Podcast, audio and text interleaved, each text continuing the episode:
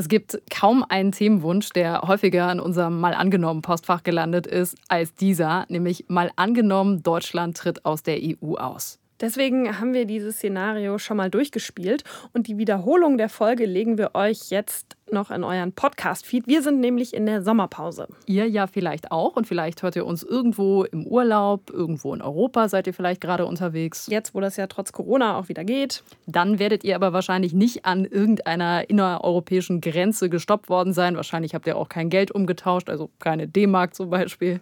Und das wäre nach einem Dexit vielleicht anders. Was sich da verändern würde, das könnt ihr jetzt nochmal nachhören. Wir müssen aber dazu sagen, alle Auswirkungen von diesem riesigen Szenario konnten wir nicht nee. durchspielen. Da reichen 25 Minuten erstaunlicherweise nicht aus. Überraschung. Und äh, wer jetzt vielleicht nicht im Urlaub ist, der kann immerhin mit uns unterwegs sein und ein bisschen durch Europa reisen. Erstmal geht's nach Dingspalo. Oder nach Sudavik. Oder beides. Gute Reise auf jeden Fall. Mal angenommen, Deutschland tritt aus der EU aus. Sind die Grenzen dann dicht? Zahlen wir wieder mit D-Mark und gefährdet das den Frieden in Europa?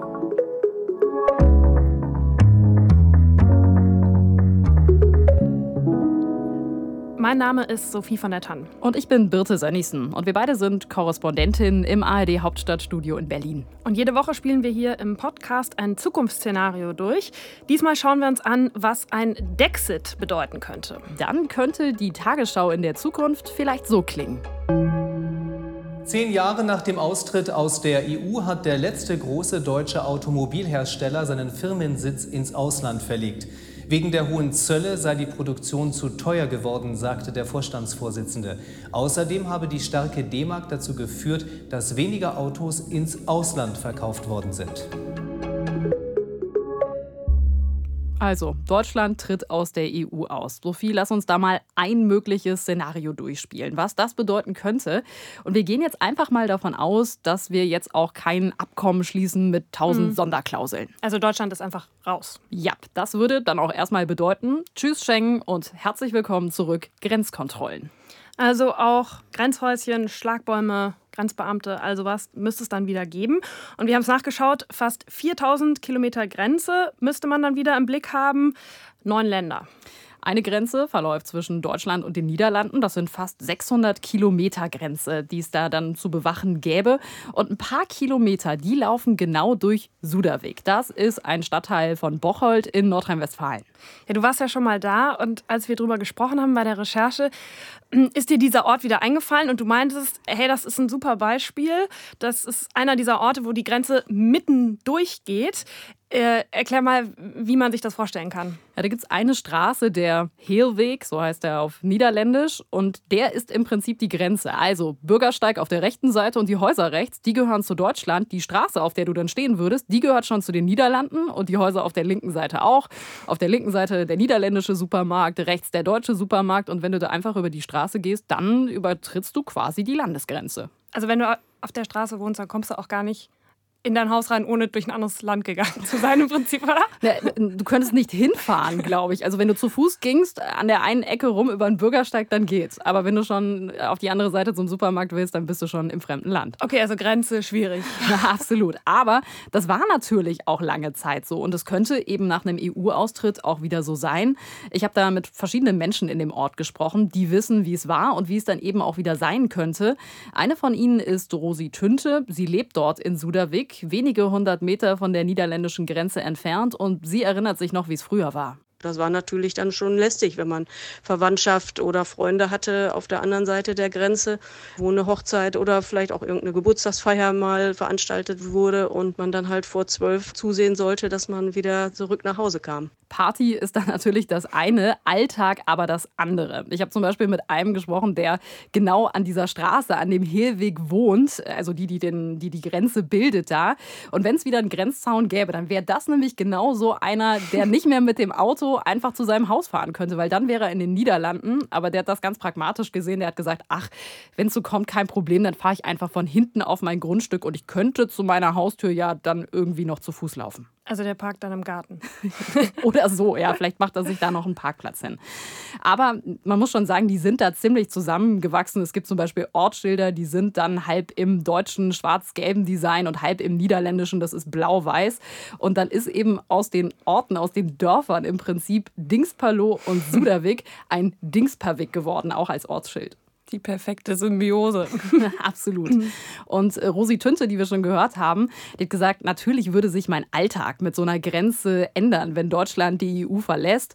Dann mal eben schnell rüberfahren in die Niederlande und ein paar Kibbelinge auf dem Markt essen oder günstiger. Was ist ein Kibbeling nochmal? Kibbelinge, das ist so äh, im Prinzip Backfisch, der klein geschnitten ist, wirfst du in die Fritteuse, kriegst du überall in Holland. ähm, isst man natürlich ganz gerne, nicht nur im Grenzgebiet, äh, auch wenn du da in Urlaub hinfährst zum Beispiel. Aber Obst beispielsweise ist auch günstiger in den Niederlanden. Kaffee, Schokostreusel, all das äh, kauft sie da eigentlich und sagte, mit Grenze würde das nicht mehr so leicht funktionieren. Das wäre natürlich sehr lästig, weil wahrscheinlich wieder bestimmte Zollgrenzen zu beachten sind. Zollkontrollen wären natürlich dann wahrscheinlich wieder vonnöten und dann würde der Handel erschwert werden zwischen den deutschen und niederländischen Betrieben. Viele Leute pendeln ja auch zur Arbeit hin und her über die Grenze. Das ist dann natürlich alles wieder viel komplizierter. Und Sie bräuchten auch wieder zwei Portemonnaies. Natürlich. Also wenn dann auch letztlich die Währung sich ändern sollte und äh, die Deutschen zur D-Mark zurückkehren sollten, dann wären da natürlich wieder zwei Portemonnaies vonnöten, ja. Also es wäre vor allen Dingen lästig. Absolut, das ist rübergekommen, oder? Vieles wäre lästig. Also Rosi hätte wieder zwei Portemonnaies, weil wenn Deutschland aus der EU austritt, heißt das auch kein Euro mehr. Deutschland hat wieder eine eigene Währung, die D-Mark zum Beispiel. Genau, rein theoretisch könnte Deutschland wohl auch irgendwie den Euro behalten, wenn es mit der EU einen Sonderdeal aushandeln würde. Aber wir haben ja gesagt, in unserem Szenario gehen wir davon mhm. nicht aus. Ja, bei uns bedeutet das, wir treten aus der EU aus und damit auch aus dem Euro. Ja, was das dann bedeutet, das habe ich mal versucht mit einem Wirtschaftswissenschaftler durchzuspielen. Der beschäftigt sich intensiv mit der europäischen Wirtschaft und der sagt über unser Szenario, mal angenommen, Deutschland tritt aus der EU aus, das klingt für ihn nach einem Desaster. Das ist Friedrich Heinemann, der ist Professor am Leibniz Zentrum für europäische Wirtschaftsforschung in Mannheim. Und mit ihm habe ich unser Szenario durchgespielt. Und das bedeutet ja auch, wir haben wieder die gute alte D-Mark. Die Älteren erinnern sich vielleicht noch. das wünschen sich ja durchaus auch einige, da ist ja auch viel Nostalgie dabei. Ja, die einen blicken nostalgisch auf die Mark zurück, andere sind inzwischen längst überzeugte Euro-Fans. Und wenn wir auf die wirtschaftliche Diskussion gucken, dann gibt es da auch viele eurokritische Stimmen. Auch inwiefern das der deutschen Wirtschaft und den Steuerzahlerinnen und Steuerzahlern schadet. Das ist aber nochmal ein Szenario für sich. Also mal angenommen, Deutschland steigt aus dem Euro aus. Das können wir in dieser Folge nicht komplett auch noch quasi nebenbei durchspielen. Deshalb ist das hier am Ende auch keine Rechnung, wo wir dann einen Strich drunter machen können und sagen, jo, genau so wird's. Ja, dafür ist diese Rechnung ja auch viel zu komplex. Absolut, aber so ganz ohne über den Euro-Ausstieg zu reden, kommen wir auch in diesem Szenario nicht aus. Deswegen habe ich Professor Heinemann gefragt, was passieren könnte, wenn Deutschland aus dem Euro aussteigt. Deutschland hat ein Image für eine stabile Währung und die D-Mark geht dann durch die Decke. Das ist nur die Frage, ob wir uns da wirklich so freuen, wenn die D-Mark durch die Decke geht, weil dann sind die ganzen Exportunternehmen, die wir so haben, von Fahrzeugbau über Maschinenbau bis Elektrotechnik und Chemie, sind eigentlich über Nacht, haben ein riesiges Kostenproblem, weil sie halt aus der ausländischen Perspektive sehr, sehr teuer geworden sind mit einer Währung, die so stark aufwertet. Das heißt, viele Arbeitsplätze werden durch den Aufwertungsschock gefährdet. Aufwertungsschock, das heißt, die neue Währung, also die neue Mark, die ist stärker als der Euro. Das klingt erstmal toll, das kann aber auch ziemliche Nachteile haben. Sehr vereinfacht gesagt wird es dazu führen, dass deutsche Produkte im Ausland viel teurer werden. Und da ist die Frage, kaufen denn die Menschen im Ausland deutsche Produkte noch so sehr? Also das ist das eine große Problem für die Wirtschaft, zumal wir ja auch einen Großteil dessen, was wir produzieren, ins Ausland verkaufen. Und Professor Heinemann sagt, es gibt auch noch ein zweites großes Problem. Klar ist aber, dass ausländische Waren tendenziell wieder teurer werden als inländische Waren, weil wir auch damit rechnen müssen, dass es an den Grenzen wieder Zölle gibt. Denn die Tatsache, dass wir völlig ohne Zölle und Handelsbarrieren innerhalb der Europäischen Union Handel treiben können, ist ja der Europäischen Union und dem Binnenmarkt zu verdanken. Und wenn wir rausgehen, ist das Geschichte. Und dann werden wir eben den Handel mit Frankreich oder mit Italien wir mit Zöllen belegen müssen. Das heißt, dann kostet eben der italienische Wein tendenziell mehr als jetzt der Wein von der Mosel oder aus der Pfalz, weil da ein bestimmter Zoll drauf liegt. Also wir werden wieder ein Stück weit weniger international konsumieren. Sprich, der Serrano-Schinken, der Parmesan oder ein schöner Bordeaux, das könnte ich mir vielleicht dann nur noch als Luxusprodukt leisten? Ja, Luxus nicht, denn äh, die Zölle, die würden ja nicht ins Unermessliche wachsen, aber die wären relativ teurer. Also die würden vielleicht, ja, was sind gängige Zölle, 10, 20 Prozent mehr kosten, als das bisher der Fall ist. Ne? Und das würde ich noch nicht als Luxusprodukt bezeichnen, aber es macht das natürlich weniger attraktiv. Das reißt aber schon dann im Zweifel ein Loch in meiner Haushaltskasse. Ja, das ist sowieso der große, große Konsens aller Analysen. Das können Sie jetzt beim Wein festmachen. Wir würden natürlich ärmer werden, denn äh, unser Unternehmen, der ganze Wohlstand, der hängt ja vor allem daran, dass deutsche Unternehmen auf dem europäischen Binnenmarkt auch so erfolgreich sind, dass wir hier exportieren, aber auch importieren. Und wenn wir jetzt aus der Europäischen Union austreten, werden wir überall wieder Grenzen mit Zöllen haben. Erst einmal, man kann wieder versuchen, die wegzuverhandeln, aber erst einmal sind die da. Und das wird ganz klar unseren Wohlstand einschränken. Wir werden jetzt nicht verarmen in dem Sinne, aber seriöse Schätzungen sagen doch, das wird uns auf Dauer sicher einen Wohlstandsverlust mal in der Größenordnung von fünf bis zehn Prozent bringen, wenn wir aus dem Binnenmarkt ausscheiden und überall wieder Zollschranken errichten. Okay, also bei mir ist da jetzt hängen geblieben, wir müssen mehr Wein von der Mosel trinken. Ach, der entscheidende Punkt, ja. Und ist das ein Problem? Ach, ich trinke eigentlich ganz gerne deutschen Weißwein. Ich hätte damit kein Problem. Oh, ich glaube, ich würde tatsächlich noch mal ein paar Kartons aus Frankreich oder Südtirol oder so bestellen. Aber jetzt mal Wein hin oder her. Die deutsche Wirtschaft, die würde ja unter einem Ausstieg aus der EU leiden, sagt er zumindest. Ne? Mhm. Ähm, Andererseits könnte man doch auch sagen, Deutschland ist die größte Volkswirtschaft in der EU. Wir gehören zu denen, die am meisten an die EU zahlen. Das Geld würden wir doch dann sparen. Ja, oder? Das, ja, das ist so. Das sagt auch Professor Heinemann. Der sagt aber auch, man muss bei der Rechnung dann genauer hinschauen. Deutschland zahlt mehr in den europäischen Haushalt ein, als es zurückerlangt. Und das ist jetzt die Frage, ob wir denken, das Geld ist schlecht angelegt oder gut angelegt. Man muss ja auch fragen, was finanzieren wir mit diesen Beiträgen? Wir finanzieren zum Beispiel, dass die Europäische Union die Grenzen sichert. Wir finanzieren, dass die Europäische Union international Entwicklungshilfe leistet. Wir helfen auch etwa den osteuropäischen Staaten aufzuholen und sich schneller zu modernisieren, als sie das aus eigenen Stücken könnten. So dass wir denen wieder unsere Waren verkaufen können. Dass wir denen wieder unsere Waren verkaufen können, aber dass wir auch insgesamt in Europa am Ende stabile Bedingungen haben. Und natürlich, ich finde das sehr kurzsichtig zu sagen, das ist Geld, was wir zahlen, von dem wir nichts haben sondern eigentlich sind das zum Teil auch einfach Investitionen, von denen wir doch auf lange Sicht sehr viele haben, nämlich ein Kontinent, eine Wirtschaftszone um uns herum, der es doch am Ende sehr gut geht. Und in Osteuropa geht die Rechnung vollkommen auf. Das sind Länder, die sind auf einer sehr stabilen Entwicklung. Wenn Sie heute sich den Handel Deutschlands mit Polen anschauen, dann ist das ein boomender Handel, ne, von dem beide Seiten kräftig profitieren. Also von daher, das mit den Nettozahlungen ist doch eine Milchmädchenrechnung am Ende des Tages. Also aus Ihrer Sicht gut angelegtes Geld. Ja, nicht jeder einzelne Euro. Also ich bin schon auch ein Kritiker von EU-Programmen. Wir verschwenden auch in Brüssel immer noch viel Geld für die falschen Dinge.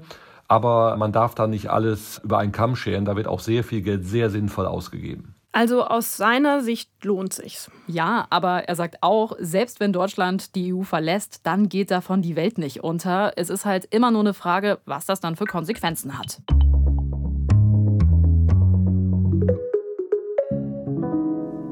Deutschland tritt aus der EU aus. Das heißt ja auch, dass Menschen aus anderen EU-Ländern nicht mehr so einfach zu uns kommen können, um hier zu arbeiten. Die sogenannte Freizügigkeit, die gäbe es dann nicht mehr. Und was bedeutet das? Hätten wir dann ein Problem, weil Arbeitskräfte fehlen? Ich habe darüber mit Esan Walisade gesprochen. Der ist Volkswirt am Institut für Arbeitsmarkt und Berufsforschung und die erheben die Zahlen und forschen für die Bundesagentur für Arbeit. Und der hat sich das genauer angeschaut, in welchen Bereichen es dann eng werden würde. Der Erntehelfer wird uns fehlen, da wird uns natürlich auch die Facharbeiter in, in handwerklichen Berufen fehlen, der Dachdecker, der Monteur, der Installateur, aber auch natürlich in Dienstleistungsbranchen wie im Hotel- oder Gastgewerbe werden auch viele Fachkräfte uns fehlen, langfristig betrachtet. Und wir haben ja schon gesehen während der ersten Corona-Phase, was es bedeutet, wenn beispielsweise Erntehelfer fehlen. Mhm. Ja, und er sagt, uns fehlen dann im Prinzip in sehr vielen Bereichen Arbeitskräfte. Also etwa die Hälfte aller Zugewanderten aus der EU, das sind Fachkräfte, 9 Prozent Experten. Und natürlich auch viele, die zum Beispiel im Supermarkt Regale einräumen, Pakete ausliefern. Da würden einfach sehr viele Menschen, die hier arbeiten, fehlen. Und das Problem, das wird sich ja nicht von alleine lösen. Stichwort demografischer Wandel. Ja, das verschärft das Problem ja sogar noch. Also die Menschen werden älter. Das heißt, es gibt insgesamt weniger, die arbeiten können. Und Esan Walisade sagt, ganz ohne Migration würden uns bis bis 2050 40 Prozent an Arbeitskräften fehlen. Da reden wir dann aber nicht nur über Arbeitskräfte, die aus der EU zu uns kommen, sondern aus der ganzen mhm. Welt. Ja, genau. Aber die EU macht einen großen Anteil aus. Also die Hälfte aller Zugewanderten 2019 kamen aus EU-Ländern. Und letztlich reicht jetzt schon der Zuzug nicht, um den demografischen Wandel auszugleichen. Heißt, wenn wir jetzt in unserem Szenario sind und Deutschland aus der EU austritt, dann wird es noch schwieriger, hier Arbeitskräfte zu finden. Also ist das Argument, wir sollten austreten, weil die uns die Arbeitsplätze wegnehmen, nicht haltbar. Nee, weil wir hätten ja selbst nicht genügend Arbeitskräfte. Und um die weiterhin aus dem Ausland zu kriegen, müsste man dann ein System schaffen, wie man Arbeitskräfte aus dem Ausland anzieht. Also zum Beispiel ein Punktsystem, wie es das in Australien gibt. Oder wir müssten so eine mhm. Art Green Card, wie wir die aus Amerika kennen, erfinden. Ja, im Prinzip Sowas, ja. Und klar könnte man dann auch argumentieren, so können wir gezielter nach den Arbeitskräften suchen, die wir brauchen. Man muss aber vielleicht auch noch mal dazu sagen, mit Asylrecht hat das jetzt nichts zu tun. Ne? Das ist nochmal was ganz anderes. Ja, da geht aber ja gerne auch schon mal was durcheinander. Was man auch immer wieder hört, ist, wenn Deutschland aus der EU austritt, dann können Menschen aus dem Ausland nicht mehr so leicht Sozialleistungen hier nutzen. Ja, ich habe Esan Walisade gefragt, was da eigentlich dran ist an dem Argument. Es gibt keine belastbaren Daten, dass Menschen aus anderen europäischen Ländern massenweise nach Deutschland kommen und die Sozialsysteme in Deutschland ausbeuten.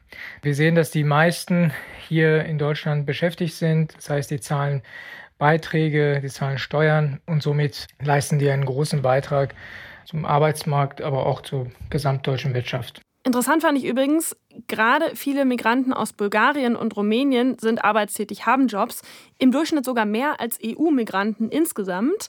Allerdings gibt es auch vergleichsweise viele Menschen aus Rumänien und Bulgarien, die hier Hartz IV beziehen.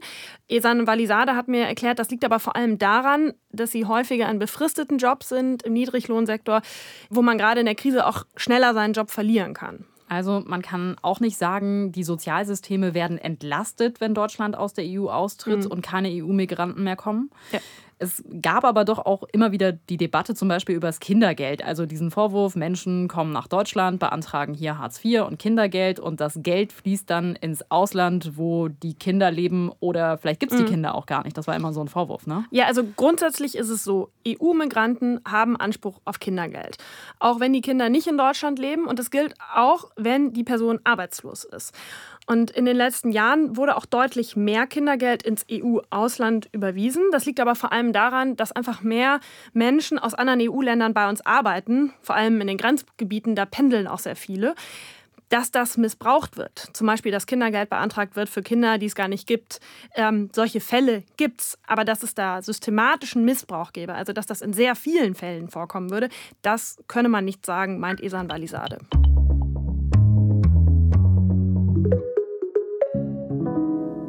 Jetzt haben wir uns angeschaut, wie lästig das vielleicht für den Alltag der Menschen wäre, wenn wir nicht mehr in der EU wären, die Grenzen wieder dicht wären. Alleine an der Grenze zwischen dem Saarland, Rheinland-Pfalz, Luxemburg und Frankreich sind es ja rund 250.000 Menschen, die da jeden Tag über die Grenze pendeln. Wir haben uns auch angeguckt, welche Folgen das für die Wirtschaft haben könnte und was es für den Arbeitsmarkt bedeuten könnte. Aber Europa ist ja mehr als all das. Europa ist für mich noch immer zuallererst ein Friedensprojekt. Das ist Jana Puljarin, Politik Politikwissenschaftlerin und sie leitet das Berliner Büro des European Council on Foreign Relations. Und was Europa bedeuten kann, das hat sie schon als Studentin erlebt. Ich war Anfang 20 und habe Erasmus gemacht in Italien damals und ich kam gerade in Venedig an und hatte das neue Geld in der Tasche. Und es war schon ein besonderes Gefühl, eben Erasmus zu machen, mit lauter anderen Europäern diese Stadt zu erkunden und dabei mit dem Euro bezahlen zu können. Also ich muss echt schon in meinem Gedächtnis ein bisschen kramen, äh, um mich daran zu erinnern, wie es vorher war. Also wenn man jetzt, weiß ich nicht, in Spanien in Urlaub gefahren ist, ist klar, dass man ein paar Peseten umgewechselt hat. Aber wenn man mit dem Auto dann durch Frankreich gefahren ist und wieder dachte, ah, ich habe keine Frauen dabei, jetzt kann ich mir hier nichts kaufen an der ja, Tankstelle. In Österreich, wo man immer so mal drei durch sieben, mal sieben durch drei, ich oh, weiß oh Gott, nicht, Wechsel, Wechselkurse. Es gab, noch, es gab noch keine Smartphones, die uns geholfen haben, das umzurechnen. Aber man muss ja sagen, den Euro, den haben wir zwar schon ein paar Jahre, aber die europäische Idee, die ist wesentlich älter. Und Deutschland hat da von Beginn an, nach dem Zweiten Weltkrieg, eine zentrale Rolle gespielt. Jana Puljarin sagt, Deutschland ist im Prinzip die Spinne im Netz, mittendrin, sehr einflussreich, gut vernetzt.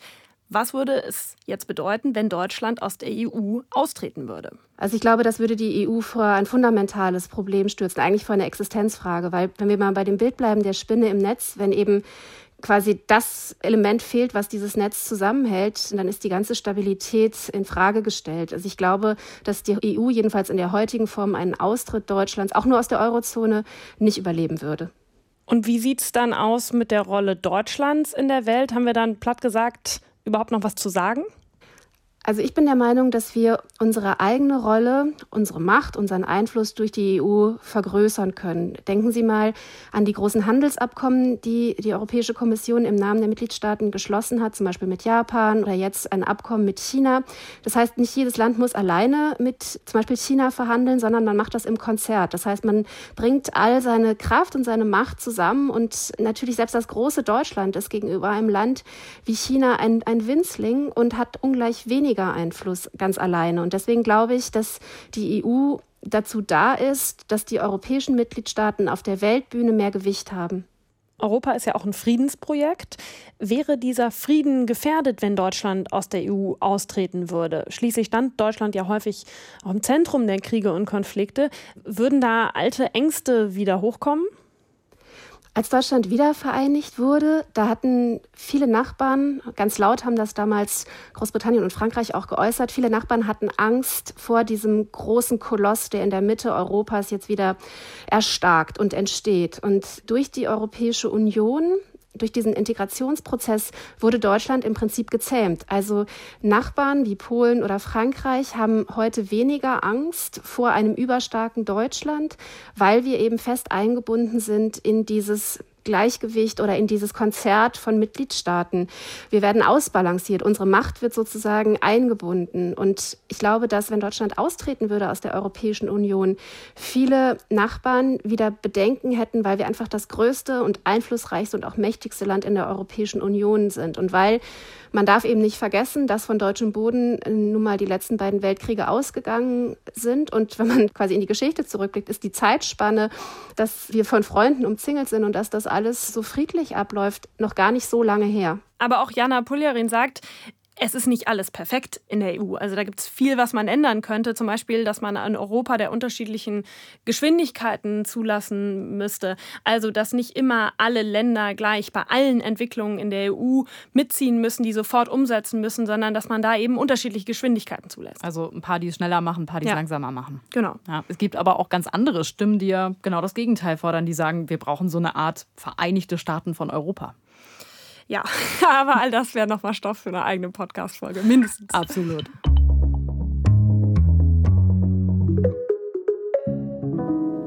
Wir haben viel gehört, was es bedeuten könnte, wenn Deutschland aus der EU austritt.